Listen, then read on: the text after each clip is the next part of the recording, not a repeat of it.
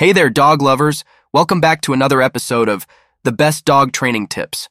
I'm thrilled to have you join me today as we delve into a topic that's not only important for the safety of your furry friend, but also for the peace of mind of everyone involved. Yep, you guessed it. We're talking about training your dog to stop chasing cars or bicycles. 1. Understanding the instinct. Before we dive into the training techniques, it's crucial to understand why our canine companions are drawn to chasing cars or bicycles in the first place. You see, dogs have a natural instinct to chase moving objects. It's a leftover behavior from their wild ancestors who hunted for survival. So when a fast moving car or bicycle catches your pup's eye, that instinct can kick in, leading them to chase without thinking about the potential dangers. 2. The dangers and importance of training. Chasing cars or bicycles can have disastrous consequences.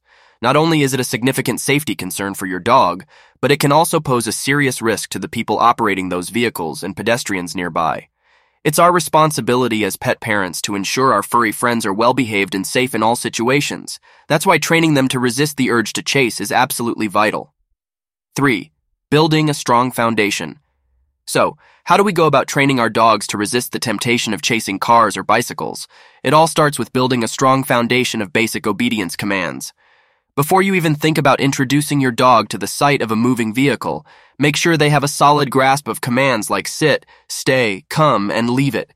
These commands will be the building blocks for the more advanced training to come. 4. Controlled exposure.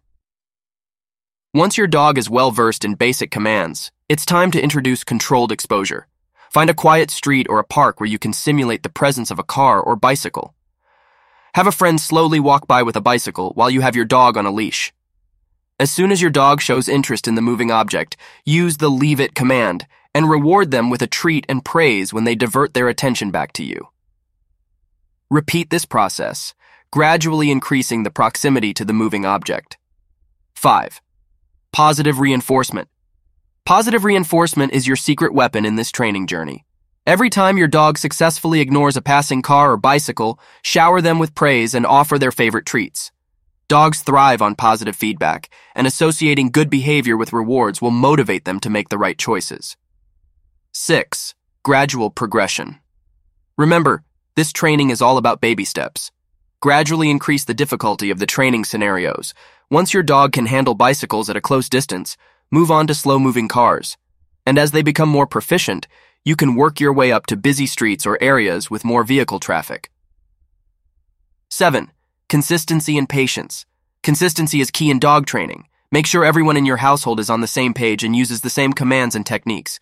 Patience is equally important. Every dog learns at their own pace. If your pup falters, don't get discouraged.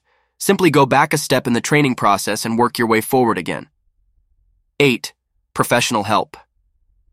If you find that your dog's chasing behavior is particularly stubborn or dangerous, don't hesitate to seek professional help.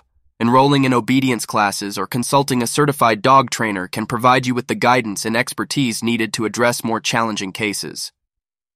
9. Safety measures. While training is essential, safety should always come first. When walking your dog near roads or areas with vehicle traffic, ensure they're on a sturdy leash and harness. In some cases, a head halter or no pull harness can give you better control over your dog's movements. 10. Wrapping up, and there you have it, dear listeners a comprehensive guide to training your dog to stop chasing cars or bicycles.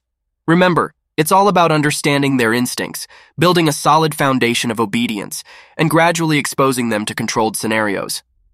With consistency, patience, and a whole lot of positive reinforcement, You'll be well on your way to having a well behaved and safe furry companion. Thank you for joining me on this episode of the Best Dog Training Tips. If you found this information helpful, don't forget to share it with your fellow dog enthusiasts. Until next time, keep wagging those tails and spreading the canine love.